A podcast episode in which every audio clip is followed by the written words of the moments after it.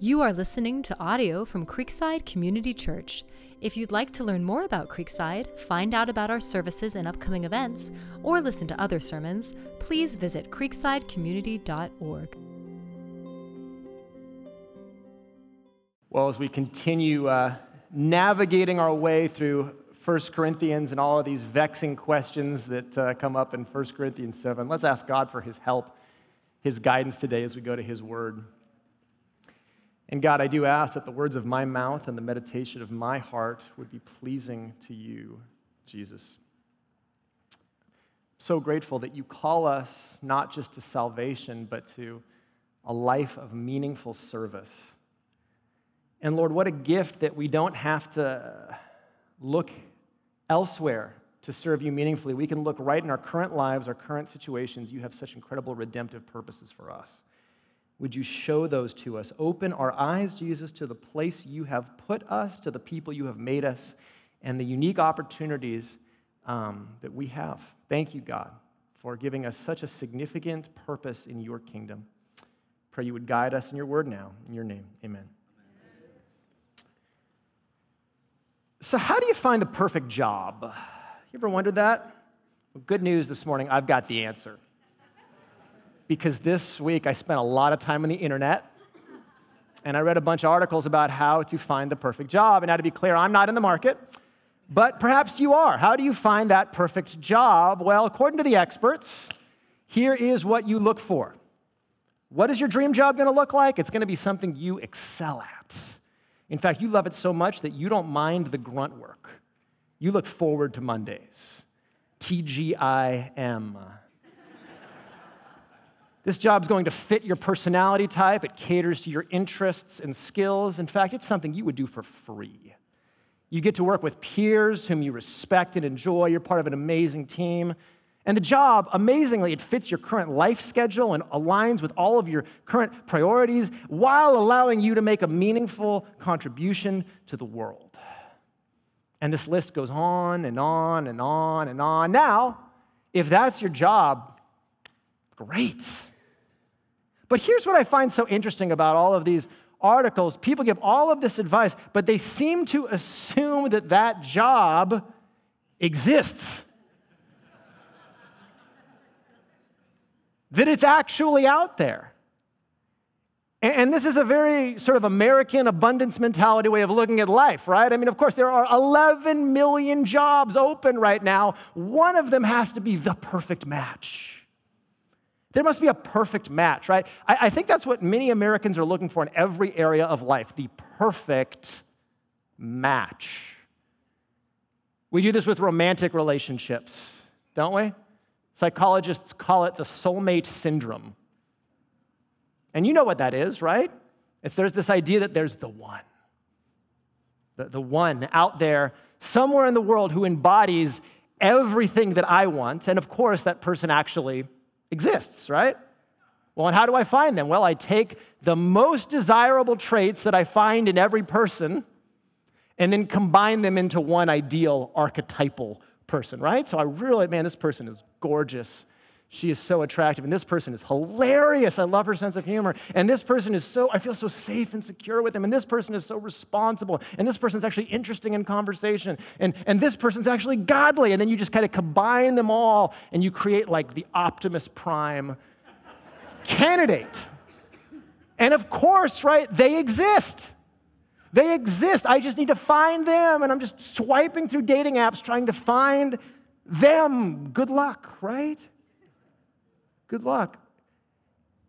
there's this idea that since there's such an abundance of choice, the perfect choice must exist. And you can view buying a house that way, where you live that way, where, you kids send your, where your kids go to school, where you go to church, all of it is there has to be this perfect match. Now, it's very easy to view God's calling on our lives that way as well. You just have to find the perfect match. So, how do I discover God's calling for my life? Well, it's got to be God's best for my life. What's God's best? Well, it's what I want most. So I start with my desires, then I look at what the world offers, and wherever I find that match, that must be what God wants for me.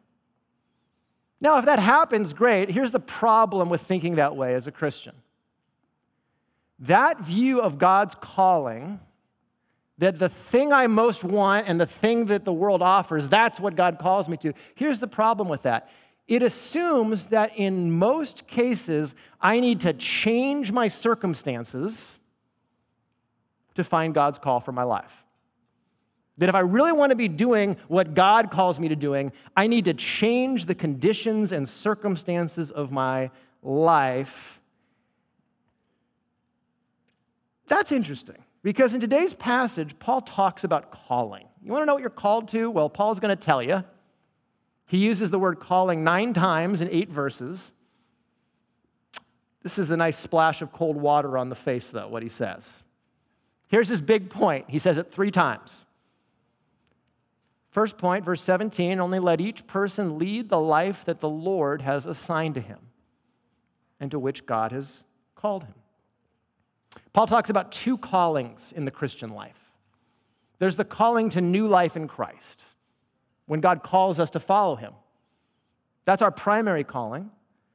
But second, Paul talks about the life God calls us to, the, the culture we're in, the social location. And, and here's Paul's operating principle whatever condition of life you were in when God called you to be a Christian, remain in that condition. Remain there. How do I know that's Paul's operating principle? Well, he says it again in verse 20. Each one should remain in the condition in which he was called. And then he says it again in verse 24 Brothers, in whatever condition each was called, let him, let her remain there with God. Remain as you are with God. You see the point? You think that's Paul's big point? Probably. Yeah, I think it is. That's the big point in the passage. That's the big point in 1 Corinthians 7. That's Paul's general wisdom principle for life. Remain in the condition you were when you became a believer. And you see how he applies this immediately before in chapter 7, right? He says, if you're unmarried, I think you should probably stay unmarried. If you are married to a Christian, stay in the marriage. If you're in a mixed marriage, stay in the marriage. And then later, when he talks about unmarrieds again, he's going to say, I think there's benefits to staying unmarried. You see the principle? This is Paul's general operating principle, not just for the Corinthians, but he says in verse 17, to all churches. Now, that's what Paul says. What does he mean? What does he mean? How do I discover God's call for my life? Don't do anything. Don't change anything. That sounds pretty uninspiring, doesn't it? That would make this an easy sermon to preach. Let's close in prayer, right? Just keep on going. Let's close. That's not Paul's point. Paul is not telling us to settle for our current version of life. He is calling us to reimagine our current lives in light of the gospel. Here's the question I want you to ask yourself this morning What if following God's call for my life isn't fundamentally about changing my circumstances? What if following God's call is about reimagining my circumstances in light of the gospel? What if there are things God has already called me to do based on who I am and where I am and there are opportunities that only I can fulfill, and that is the way I should look at God's calling on my life rather than constantly looking for something else somewhere else. That's the question, and that will change the way you look at calling. That's what Paul wants us to do. You know, and as we've been working our way through this book of First Corinthians, we've seen that this is an issue that the people of Corinth would have struggled with. Because we've seen this city of Corinth was a very socially status conscious place. They really cared about being seen as someone who makes it. And it was an upwardly mobile place. So, this is a place you could make it. You could start at the bottom and, and you could get to the top and you could work your way up. And the problem for these Christians is that they were thinking more like Corinthians than like Jesus. And they just began to assume that part of what it means to follow Jesus, I have this improved spiritual status. Well, what comes with that? It must be an improved social status. To be a really spiritual, blessed Christian means God's gonna give me health, and God's gonna give me wealth, and He's gonna give me honor, and He's gonna give me status and influence, and that's all a package of what it means to follow Jesus. Now, if you think that's what it means to follow Jesus and be blessed by God, you're always gonna be looking for what? More, something better. And that if I'm really blessed, I just have to get up the next rung of the ladder. And Paul says, no. He says, look at your current state, look at what God is already doing. Maybe God is not calling you to leave everything you're doing for something better. Maybe He has something better where you're currently at. That's a radical idea. That, that following God is not necessarily about leaving your current life, but reimagining your current life and seeing the divine opportunities you have. That's our starting point as Christians for thinking about calling. Doesn't mean it's always wrong to make a change in life, but before you make a change, ask yourself, well, maybe there's something unique about where I already am. Two questions I think we could ask based on this passage. First, how has God made me? Second, where has God placed me? How has God made me? Where has God placed me? This first question, where has God how has God made me? Uh, here's an important question to ask as, as, as believers What is my ethnic and cultural heritage? What are things that are just unique to me because of the family I was born in, the culture I was raised in? And, and do those give me unique gospel opportunities that other people don't have? See, the temptation for the Corinthians is they thought that maybe by changing their cultural status, they could improve their spiritual status. What do I mean? Well, let's look at what they, Paul says.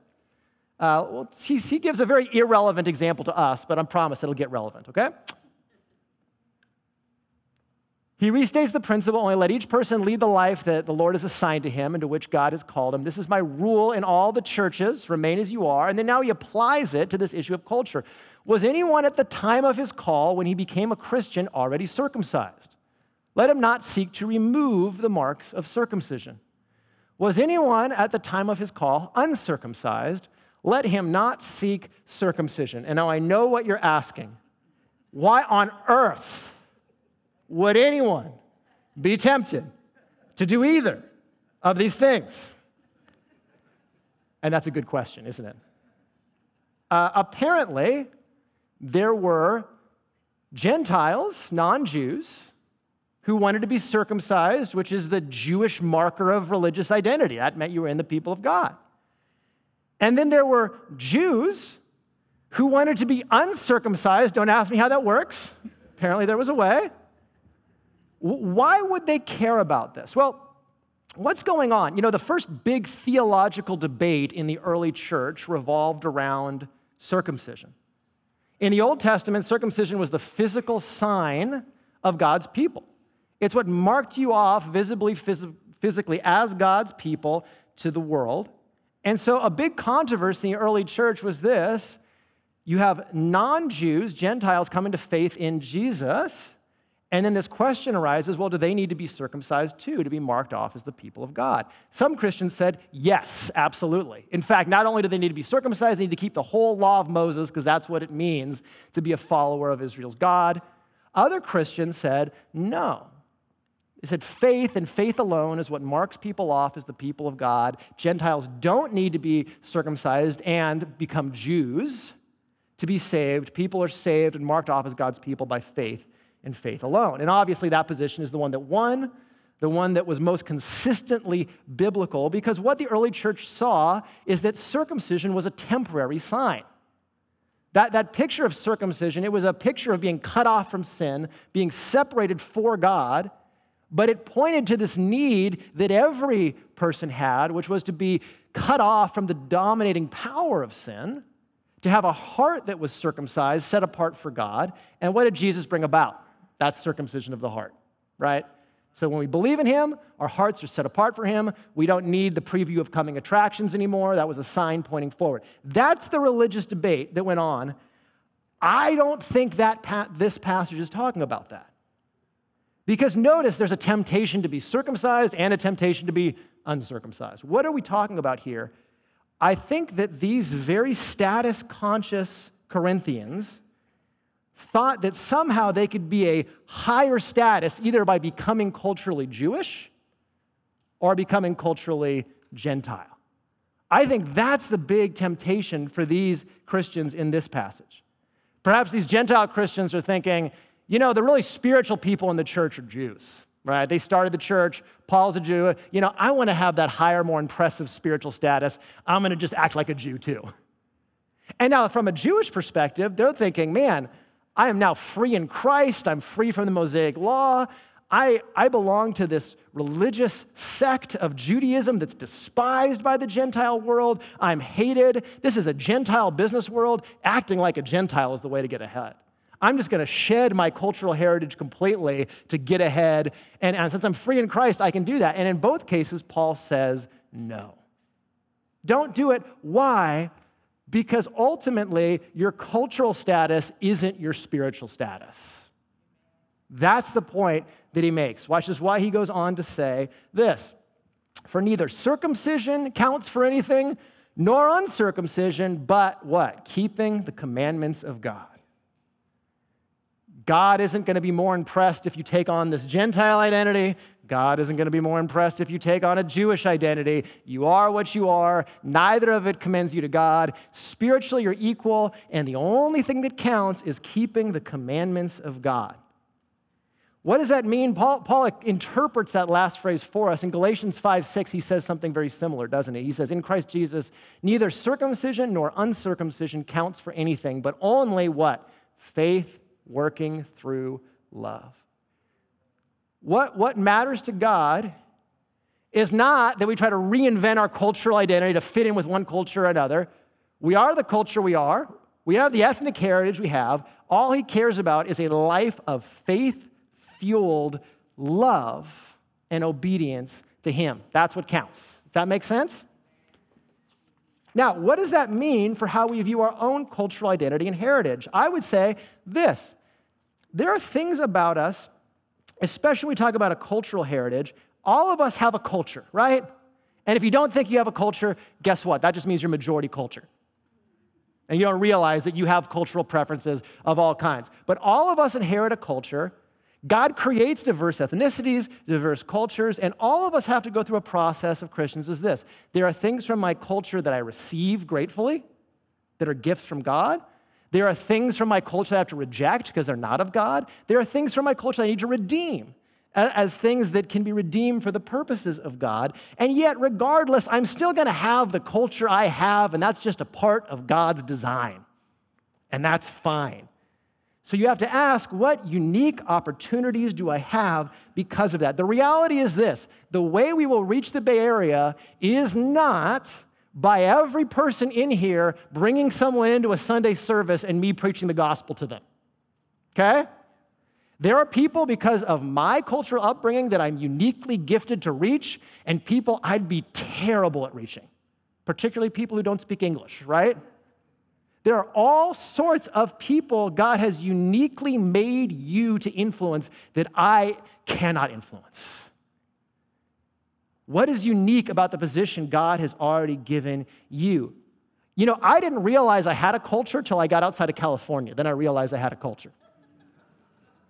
Because I grew up in the Bay Area, I'm a Bay Area native, but I always kind of despised it when people would call me a Bay Area native. I'm like, I'm not like the people here. I'm different than the people here. I'm unique. And then, and then, I, and then I went to other parts of the country and I went, oh no, I'm a Bay Arean through and through, right? And I remember I was in Texas this year and someone's like, like, uh, I, what we were talking about, they were like, Jeff, you complain about food and the quality of food more than anyone I know. You're such a Californian they said. You're such a Bay Area. And I was like, no, I'm not, as I argue about the seasonality of avocados and why light roast coffee is objectively the best kind of coffee. And I'm like, no, I am not a Bay Area native. And I finally had to realize, yes, I am. There are lots of things about me culturally that are just the way they are, and that's fine. But you know what? I've had to learn that gives me an ability to reach people that other people can't reach. It's one of my biggest reasons for staying in the Bay. Because you know what? Not, people probably aren't going to come replace me if I leave. It's a lot less likely. In fact, you know the number one hardest place in the country to place a pastor? If you're gonna do a search, right here. Right here. Okay? If I pastored in Texas and left, another guy who looks a lot like me is coming. If I left here, there aren't a lot of me's who want to come here who are native to the culture. That is just as true for you. What are the places that only you can reach? Where are the relationships where you think, you know what, if I wasn't at a seat at that table, or I wasn't there, it's very unlikely that another Jesus follower would be there too. That's where you need to, that's your influence. That's your place. You have to find out that place where you are uniquely gifted to reach, and your place is not my place. Does that make sense? That's cultural calling. How has God made me? He's made me unique. Embrace those things and say, God has given me opportunities and advantages there, okay? And this relates, next question, where has God placed me? Where has God placed me? What is my career? What is my vocation? Now, now here's one of the challenges of living in America is it feels like we can always upgrade our job, isn't it? Always, indefinitely. The problem with that is often we can miss the kingdom opportunities in our current place because we're always looking for the next best thing. Let's look at how Paul talks to people who are in a very difficult situation with where God has placed them and his counsel. It's, it's pretty interesting what he says here. Each one should remain in the condition in which he was called. Were you a bondservant when called? Do not be concerned about it.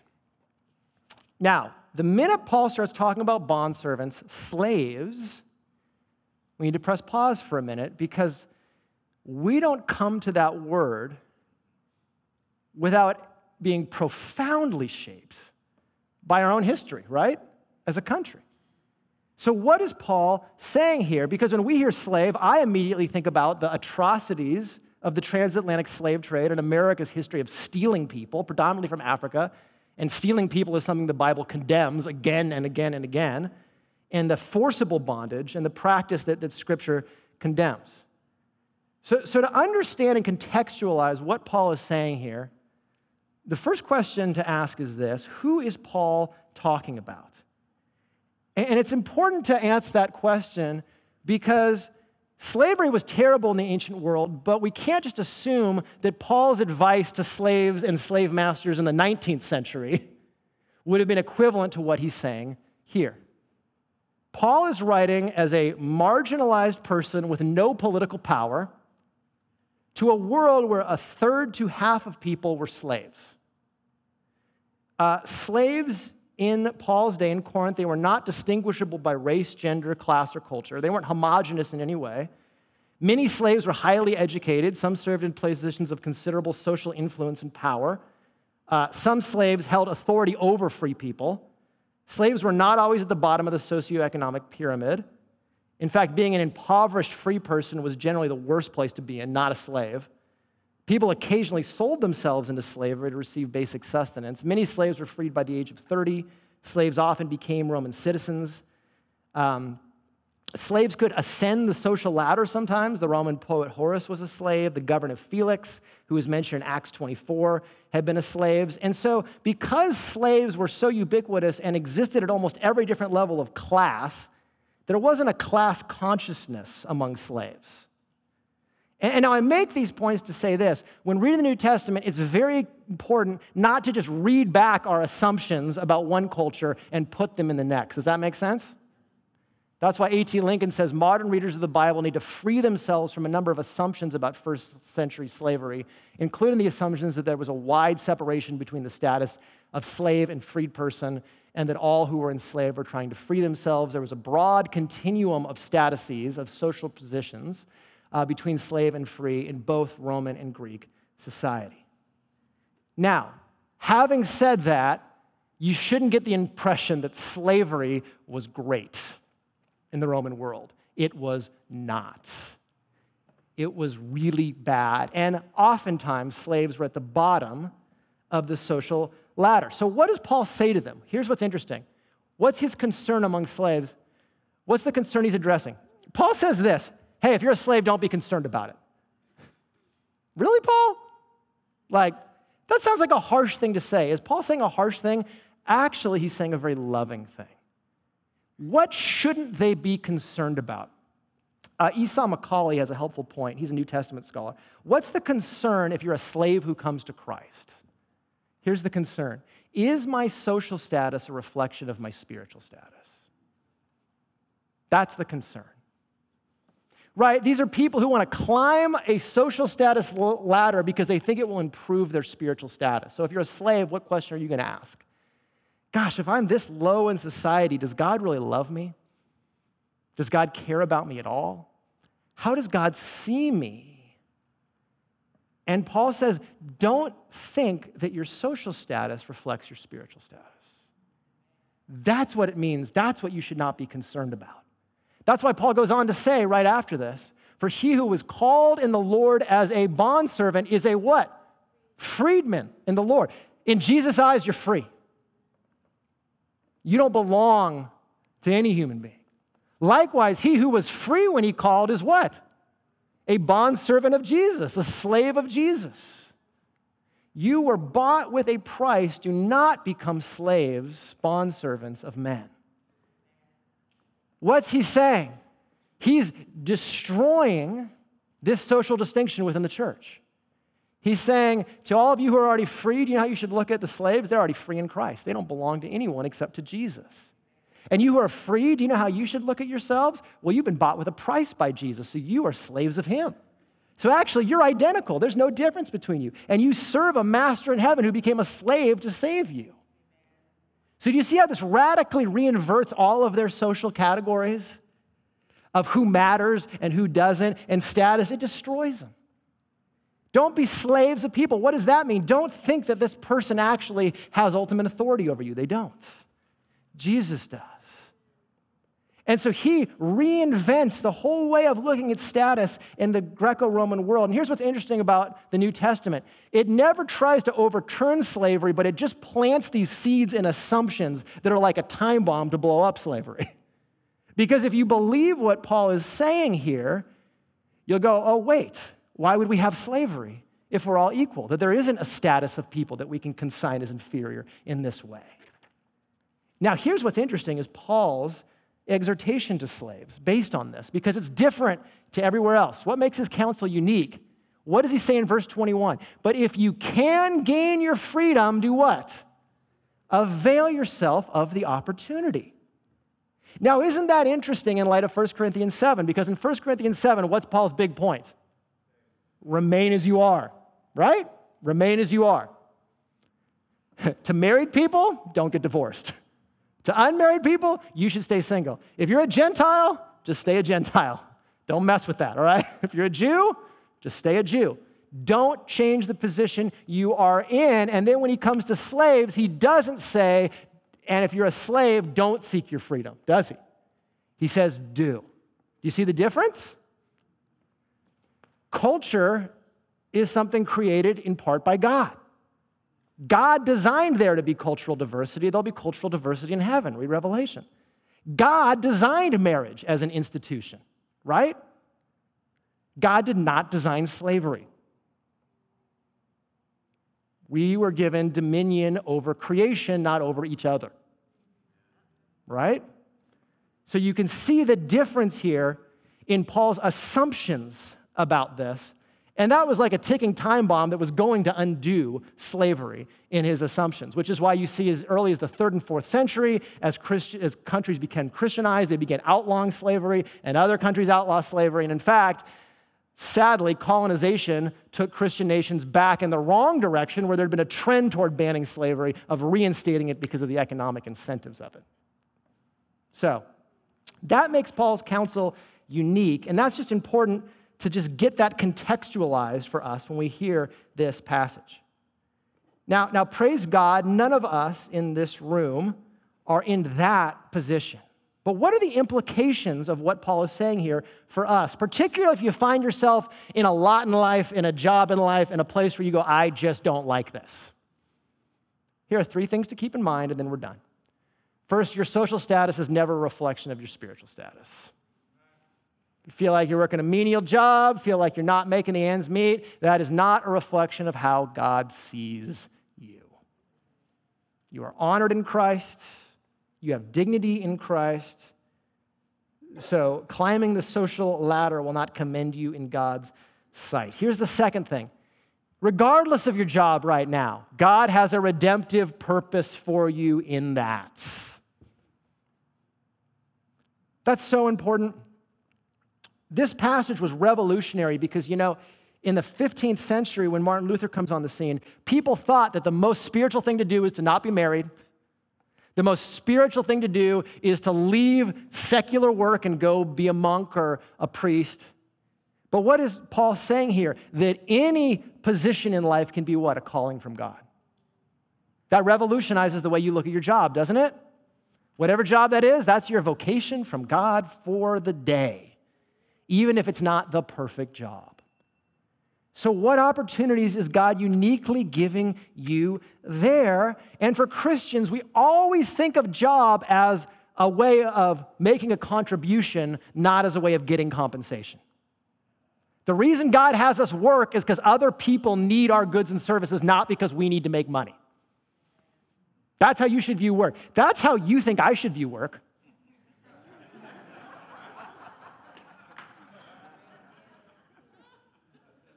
Right? I mean, imagine if I came up here next Sunday and said, guys, um, there's a church down the street. I'm taking a job there. God, God called me. God's calling me to another ministry. And and you say, Jeff, what, how do you know you're called? Guys, they're offering me 40,000 more dollars a year to be a pastor there. Can you believe that? You're like, Jeff, I can't, you're gonna abandon this church and leave these people you've invested in because they pay you more? And I say, Of course. I mean, that's why I'm a pastor. It's the money. I mean, you know what kind of tax breaks we get? They're incredible. Right? Do you know what it's like having a housing allowance? It's amazing. And the, and the job security? I mean, boy, you really have to screw up to be a, a pastor, right? I'm going to keep this job, right? And I mean, who knows what pastors do all week, right? Do you know what I do? No. Nobody knows. It's a mystery. Guys, I can't believe, how could you pass up $40,000? Now, should I view my job that way? No. Is my job a calling? Is your job a calling?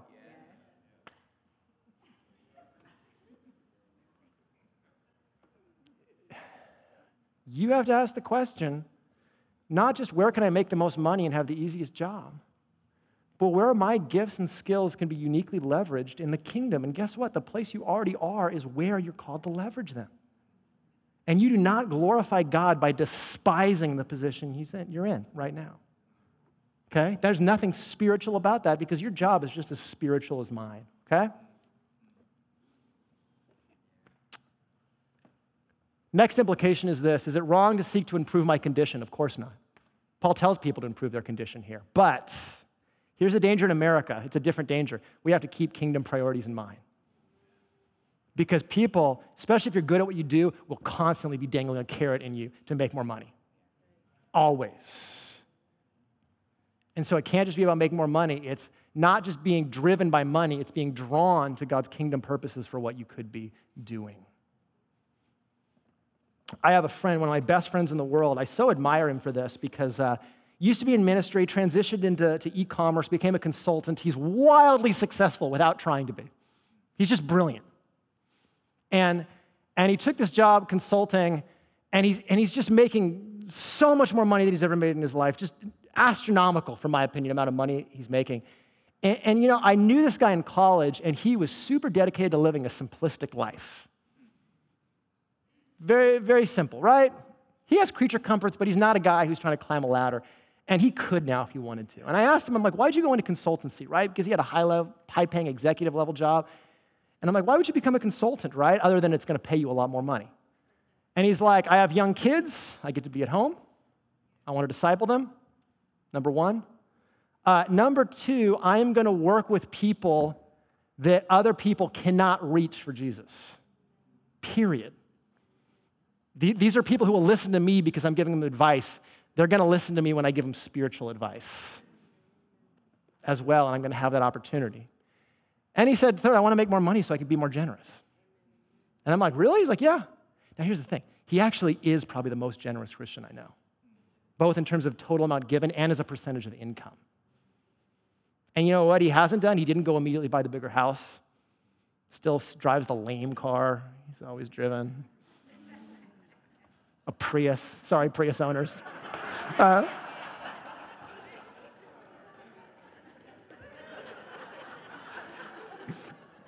you're not cool, but you're probably wealthy. You're driving that Prius. Uh,